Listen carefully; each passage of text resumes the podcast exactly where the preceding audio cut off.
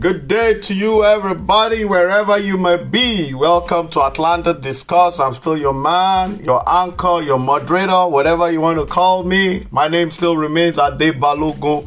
This is Atlanta Discuss, where we do it the way it should be done. Today, we have another fantastic and very juicy topic for you. We're looking at the relevance of the Commonwealth of Nations in today's world. You know, we all know about the Commonwealth of Nations. It's a British. Uh, conglomerate of countries that they were colonized. Some are not, were not, maybe one or two were not. So we need to look at the relevance of the Commonwealth of Nations in the world we live in today.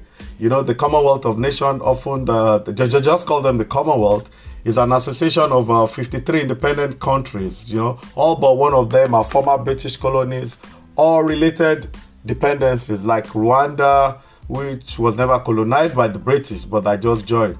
So, although the British Empire is mostly no more, these nations group together to use their history to promote peace, democracy, and development.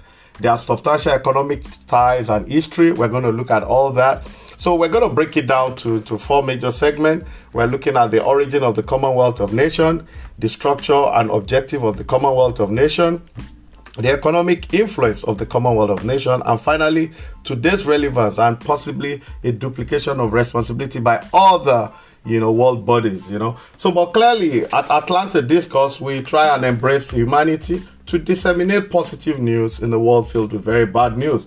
We give a voice to the unheard always. We balance the information equation we discuss the facts wherever it leads to we combine the best of all races to get the best out of mankind. We serve as a bridge between the developing and the developed world. We embrace art, sport, politics, and faith based issues. We never run away from the fact. So, like I said, my name remains Ade Balogun, and we're going to look at the relevance of the Commonwealth of Nations. So, let's look at the origin of the Commonwealth of Nations to start with, because that will give us a better insight into how it started, what it's all about. And like I said, we will look at the second thing, we look at the structure and the objective. Then, thirdly, we look at the economic influence today. And finally, today's uh, relevance and po- possibly if there are duplication of responsibility by other world bodies. So, toward the end of the 19th century, changes began occurring in the old British Empire as the colony grew in, in independence. I mean, the, the, the crave for for self-determination grew generally. So in 1867, Canada became a dominion a self governing nation considered equal with Britain rather than simply ruled by her. The phrase Commonwealth of Nations was used to describe the new relationship between Britain and our colonies. You know, it, there was Lord Rosebery that came up with this. Lord Rosebery, reading, uh, during a speech in Australia in 1884, where domination followed, and you know, Australia is still ruled by the Queen, you know, as the sovereign, but it's an independent country. You know, Australia in 1900, New Zealand in 1907, South Africa in 1910, and Irish Free State in 1921 were all under British uh, rule at one time or the other. So, in the aftermath of the First World War, the Dominion sought a new definition of relationship between themselves and Britain. Those are the countries I mentioned above that Australia, New Zealand, South Africa, and the Irish Free State. So, they wanted a new world or a new sort of relationship, some level of equality with Britain, you know. So at first, the old conferences of Dominion and Imperial conferences began in 1887 for discussion between the leaders of Britain and the Dominion. Dominion, like I told you, are those countries I've mentioned, you know. So these were resurrected. They kept kept on talking, talking, discussing every now and then. Then at the 1926 conference, the Balfour Report was discussed, accepted, and the following were agreed by the Dominion. One, the autonomous community within the British Empire, equal in status, in no way subordinate to one another in any aspect of their domestic or external affairs. You know, that's that's a lot of equality. Though united by common allegiance to the crown, you can hear that the, the, the crown is still sovereign to them one way or the other, and freely associated as members of the British Commonwealth of Nations. So those are the basis to which the Dominion were first uh, come about you know, at that time. This declaration was made law by the 1931 Statute of Westminster and the British Commonwealth of Nations was created. So that was in 1931. The first legitimate name Commonwealth of Nations was 1931. So the development of the Commonwealth nation was evolving, but those were the four nations that brought it about. Now, the Commonwealth evolved in 1949 after the independence of India, which was partitioned into two wholly independent nations, Pakistan and India. We're not here to talk about that today, but we know Pakistan came out of India. Subsequently, Bangladesh too also came out of that union. So they later wished to remain in the Commonwealth despite owing no allegiance to the crown. That's India in this regard. So the problem was solved by a conference of Commonwealth ministers that same year, which concluded that sovereign nations should still be part of the Commonwealth with no implied allegiance to the crown or Britain. You know, so the symbol of free association that was created for them was the Commonwealth. So something that existed before, they all just went under the Commonwealth umbrella. The name British was also dropped from the title. So it's no more British Commonwealth, it's just the Commonwealth of Nations. So many other colonies soon developed into their own republic, joining the Commonwealth as they did, especially during the second half of the 20th century as Africa and Asia nations became independent. New grounds were broken in 1995 when Mozambique joined despite not having been a colony. We're going to also talk about that. Countries that were never British colony that are members of the Commonwealth. Not every British colony joined the Commonwealth, nor did every nation who joined it stayed in it. For example, Ireland withdrew in 1949, as did South Africa under the Commonwealth pressure to curb apartheid. You know, so the Pakistani in 1961 and 67 respectively also withdrew, but they are back in now. Although they later rejoined, like I said, Zimbabwe left in 2003 under political pressure and sanction, and I think Nigeria too was suspended, but they never left. So, setting the objective, the Commonwealth has a secretariat to oversee its business, but no formal constitutional or international laws. It does, however, have ethical and moral code first expressed in the Singapore Declaration of Commonwealth Principle issued in 1971, by which members agree to operate, including aim for peace, democracy, liberty, equality, and an end to racism and poverty. So that was the clear objective at that time when it was created. This was refined and expanded in the Harare Declaration of 1991, which often considered to have set the Commonwealth on a new course. So clearly, those were the immediate charter of the Commonwealth. Even though it was evolving with time, they keep changing it. But the key things there are those what I just made clear. So that of promoting democracy, good governance, human rights, rule of law, gender equality, and sustainable economic social development were all cited in it. In I mean, they were all added subsequently, and those are in the Commonwealth website. If you go there today, you see. So an action plan has since been produced to act actively follow this declaration. So failure to adhere to these claims can has and resulted in members being su- suspended. You know, so for example, Pakistan was suspended in 1999 for military, for being under military rule from 1999 to 2004. Fiji was suspended in 2006 after a military coup. I think Nigeria too was suspended during a Abacha then after the murder of uh, after Ken Saro-Wiwa was murdered. So, alternative aims, some early British supporters of the Commonwealth hope for different results. That Britain should grow in political power by influencing the members, regaining global position in our laws.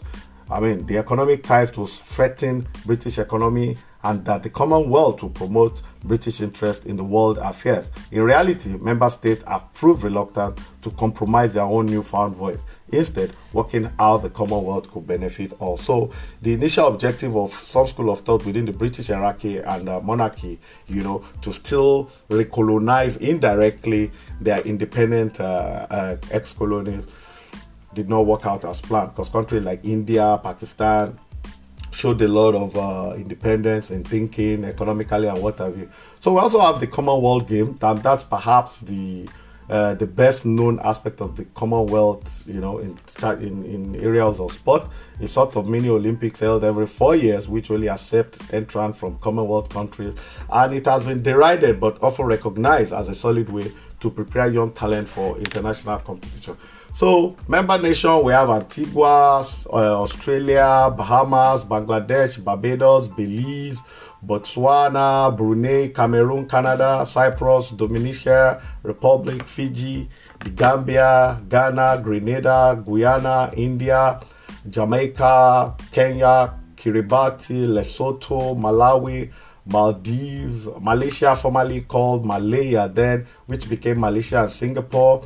You know, so we have uh, Malta, Mauritius, Mozambique, Namibia, Nauru, New Zealand, Nigeria, Pakistan. We, of course, broke out of India uh, you know. So Papua New Guinea, St. Kitts and Nevis, St. Lucia, St. Vincent and Grenadine, Samoa, that's former Western Samoa. We have Seychelles, Sierra Leone, Singapore, uh, Solomon Islands, South Africa. They left in 1961, then they rejoined in 1994. Sri Lanka, formerly Ceylon, at that time under Sirimavo Bandaranaike, they, they joined in 1948. Switzerland, Swaziland joined in 68. Tanzania joined in 61. You know, it was formerly Tanganyika, but when uh, Tanzania in 1964 became a union with Zanzibar, you know, they became Tanzania. So that, that they joined in 61. Tonga, He's also a member, Trinidad and Tobago, Tuvalu, they joined in 78. Uganda, they joined later after independence, British colony, United Kingdom, they've always been there since 1931. They're the pioneer, they're the brain behind it. They are the crown, you know, they were the colonialists. Vanuatu 1980, Zambia 64, Zanzibar 1963. So cumulatively, you have about 54 countries in all when you add the United uh, Kingdom, you know, you add England where the where the crown really is. So so that's it. We can look at that as the origin of the Commonwealth, how it started initially with the nation, the Dominion nation, but India was the first colonized country to really come under the Commonwealth of Nations. Now, the facts of the matter as it is today is that the Queen is the head of the Commonwealth. Yeah, some countries like Australia, Canada still have their Queen as their sovereign. So, but we look at that later. But we're just looking at the origin of the Commonwealth. We're going to now look at the structure and the objective of the Commonwealth of, uh, of Nation. You know, because structurally, you know, we we know the Queen is a is the head, but how how do they manage it? How did it come about? What are the basics? So, the origins and concepts and the establishment of the term Commonwealth. So, because we all know that Queen Elizabeth, in her address to Canada on Dominion Day, Dominion, which I spoke about earlier on in 1959, pointed out that the Confederation of Canada on the 1st July 1867 has been the birth of the first independent country within the British Empire. So it also marks the beginning of the Free Association of Independent States, which is now, uh, now known as the Commonwealth of uh, Nations. So those, those, those are the initial initial countries. Uh, we have Canada, uh, like the Irish Free State, and what have you. So adoption and formalization of the Commonwealth that was in the, that started with the Balfour Declaration of 1926. That's Imperial Conference. Britain and its dominion agreed that they were equal in status, in no way subordinate to one another in any aspect of their domestic or external affairs. Though united by common allegiance to the crown and freely associated as members of the British Commonwealth of Nations, the term Commonwealth was officially adopted to describe the community. So it's no more British Commonwealth. I mentioned that earlier, but just to when I'm looking at the structure and the objective, we just have to go back to that for some reason. So this aspect of the relationship were formalized by the Statute of Westminster in 1931, which applied to Canada without the need for ratification. But Australia, New Zealand, and Newfoundland had to ratify the statute for it to take place by their own parliament. So Newfoundland never did. So as of uh, 16 February 1934, with the consent of its parliament, the government of Newfoundland voluntarily ended the governance reverted to direct control from London. So Newfoundland later joined Canada, as we know today. Newfoundland is one of the 10 regions in Canada. You know, later joined Canada as its 10th province in 1949. Australia and New Zealand ratified the statute in 1942 and 1947, respectively. So, although the Union of South Africa was not among the dominion that needed to adopt the Statute of Westminster for it to take effect, two laws, the Status of Union Act 1934 and the Royal Executive Function and Seals of 1934 34 was passed to confirm South Africa's status as a sovereign state. So now we can look at decolonization and self-governance. After the Second World War ended, the British uh, Empire was gradually dismantled. Most of its components have become independent countries, whether Commonwealth realms or republic, and members of the Commonwealth. There remain the 14 mainly self-governing British overseas territory, you know, which retains some political association with United Kingdom. Now, in April 1949, following the London Declaration, the word British was dropped from the Commonwealth to reflect its changing status. Burma, now known as Myanmar, and Aden, now part of the Republic of Yemen, are the only states that were British colonies at the time of the war. not to have joined the Commonwealth upon independence. So former British protectorates and mandates did not become members of the Commonwealth. You know, some of them are Egypt. Egypt got uh, independent in 1922. In initial independence, Iraq 1932, Transjordan 1946, Palestine still partially independent but not fully independent, part of which became the state of Israel. Anyway, some of you, a lot of us will know that already. So Sudan 1956, British Somaliland, which united with the former Italian Somaliland in 1960 to form the Somali Republic. Kuwait in 61, Bahrain 71, Oman 71, uh, Qatar 1971 also, and the United Arab Emirates in 1971. So the roles they declined to an extent, you know, I mean, the strategic importance of the body declined a bit. So post-war Commonwealth was given a fresh mission by Queen Elizabeth II on a Christmas Day broadcast in 1953, in which she envisioned the Commonwealth as an entirely new conception, built on the highest qualities of the spirit of man, friendship, loyalty, and a desire for freedom and peace. So, hope for success was reinforced by some achievement as climbing Mount Everest in 1953, breaking the four minute mile in 1954, and a solo circumnavigation of the globe in 1966. However, the humiliation of the Suez Canal of 1956 badly hurt the morale of British and the Commonwealth as a whole. So, more broadly, there was the loss of the central role of the British Empire, the defense of the empire. The role was no longer military or financially feasible. So those are really what declined the roles, you know. But on 18th April 1949, Ireland formally became a republic in accordance with the Republic of Ireland Act of 1948. So, in doing so, it also formally left the Commonwealth, while Ireland had not actively participated in the Commonwealth since the inception in 1930, part of which I made reference to when talking about the Dominion. So, the new Commonwealth that we have today, I mean, planners in the interwar period, like Lord Davies, who had also taken a prominent part in building up the League of Nations in the Union, you know, in the United Kingdom. In 1932, founded the New Commonwealth Society, of whose Britain section, uh, uh, Winston Churchill became the president of that body. So this new society was aimed at the creation of an international effort to be the arm of the League of Nations to allow nations to disarm, safeguard, just to give them some semblance of uh, relevance, having lost a lot of mileage in its uh, in the in the in its relevance in the world at large.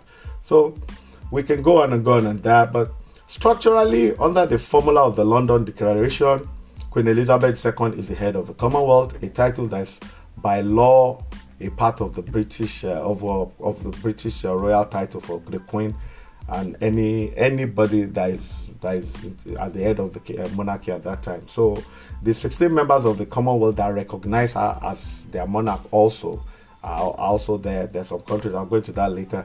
So when the monarch dies, the successor to the crown does not automatically becomes the head of the Commonwealth. There's a process for that. So, however, at their meeting in April 2018, Commonwealth leaders agreed that Prince Charles should succeed his mother as the heir. You know, so they followed the process. The position is symbolic, representing the free association of independent members, majority of which, I mean, 33 are republics, five have monarchs of their of their own. Brunei has a monarchy, Eswatini is a monarchy, Lesotho is also a monarchy, Malaysia has a monarchy, but I mean not as powerful as that of Britain. Tonga also has. So when we look at the Commonwealth head of government, that's where they meet. They call it CHOGM, the main decision forum of the organization, which is a, a biannual event where Commonwealth head of government, including amongst other, we have prime ministers, president, whoever is head of the government in any of those Commonwealth countries. They assemble for several days to discuss matters of mutual interest. CHOGM is the successor to the meetings of the Commonwealth Prime uh, Foreign Minister that is always held maybe a week or two. I mean, to prepare whatever will be discussed. So the Commonwealth Secretariat, structurally, which was established in 65, is the main intergovernmental agency of the Commonwealth, facilitating consultation, cooperation among member countries. So, what really are the major benefits of it? We've looked at the the structural area. There's a secretary general that is appointed and all that. You know, so how relevant are they? Let's look at the economical areas for starters. So that's number three in my in, in the way I broke it down. Economic influence. In 2019, the Commonwealth members had a combined domestic product of over $9 trillion. Now, 78% of which were accounted for by the four largest economies in the Commonwealth. That's United Kingdom that had 3.1 trillion, India had 3.0 trillion, Canada has uh, 1.7 trillion, Australia has 1.4 trillion. So in 1997, the Commonwealth Head of Government agreed that to become a member of the Commonwealth, an applicant, for example, should, as a rule, have had a constitutional association with existing Commonwealth members, for example. So it should comply with Commonwealth values, principles, priorities set out by the Harare Declaration, and that should that should automatically make the Commonwealth uh, accept them if they, you know, agree with those norms. South Sudan politicians, for example, expressed interest in joining the Commonwealth. A senior Commonwealth source stated in 2006 that many people have assumed an interest from Israel, but have never fully, you know, uh, no formal approach from Israel. The state of Palestine, which is not fully independent, is also a potential candidate for member. Now, President Yahya Jammeh, former president of Gambia, unilaterally withdrew the Commonwealth, withdrew Gambia, sorry, from the Commonwealth in 2013. However, the newly elected president Adama Barrow also returned them back. So there are issues in that area. Economically, the, the four strong bodies there are United Kingdom, Uh, India, Canada, and Australia.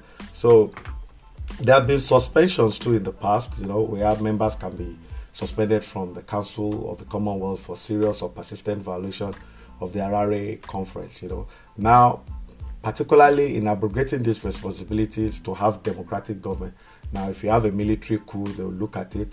Now, let's look at Nigeria that was suspended between 11 November 1995 and 26 May 1999, following the execution of Ken Saro-Wiwa on the eve of the 1985 uh, CHOGM, that's the Commonwealth Head of Government meeting. Pakistan was the second country to be suspended on the 18th of October 1999, following the military coup of Pervez Musharraf. The Commonwealth longest suspension came to an end on 22nd of uh, May 20, 2004 when Pakistan suspension was lifted following the restoration of the country's constitution. So Pakistan was suspended for a second time for more briefly for another six months, you know, along the line. But it all boils down to them not adhering. Okay, now is it a toothless but Yeah, it has been able to bite. At least countries have been suspended for those that cannot uh, adhere to basic Commonwealth norms. So now, if we look at the relevance of it today economically, a lot of those countries have their ties to other to other. But India, for example, is among the BRICS state. That's a uh, BRICS. There you have uh, you have Russia, Brazil. That's B is Brazil, R Russia, I uh, India, and uh, C for I can't remember that for, but the, the other tie. they have the non-aligned nation. India is also a member of the non-aligned nation. They're part of the G20. So economically, there's no major apart from bilateral trade with individual countries. There's really nothing cogent going on amongst all independent uh, Commonwealth members. You know, so objectives, like I told you, it's everything is stated clearly in the Singapore Declaration of 71, which committed the Commonwealth to the institution of world peace promotion of representative democracy and individual liberty. Those are already in the United Nations Charter. Those are already in the AU, African Union Charter. That's already well enshrined in every sub-regional, continental charter. So it's not really new. They added the pursuit of equality, opposition to racism. That's already in almost every charter. The fight against poverty, ignorance, and disease, and free trade. Well, like I said, those are already in almost every charter you think of. So, to to this were added opposition to discrimination on the basis of gender. This was done in the Lusaka uh, Declaration of 1979. The environmental sustainability by the Langkawi Declaration of 1989. So these objectives were reinforced also by the Harare. Now, the competence, where have they showed traction? You know, in recent years, the Commonwealth was has been accused of not being vocal enough on its core value you see, that's why I said earlier on, you know, allegation of leaked memo from the Secretary General instructing staff not to speak on human rights in countries that human rights have been violated. That has really brought them, you know, a, a lot of uh, a lot of very very very bad press and what have you. So post-war, that was when Britain really uh, uh, tried to maximize the potential of the Commonwealth uh, uh, status economically During the Second World War, the Commonwealth played a major role in helping British finances. Foreign exchange reserves were pulled in London to be used to fight the war. In effect, Britain procured 2.3 billion, of which 1.3 billion was from India. That's very strategic. Clearly, that's already uh, more than half of that money, you know. So the debt was held in form of British government securities. It became known as the sterling balances. So by 1950, India, Pakistan, and Ceylon had spent much of their sterling, while other countries accumulated more. The sterling area that included all of the Commonwealth except for Canada. So clearly, we know that economically that was a, a good mileage for them.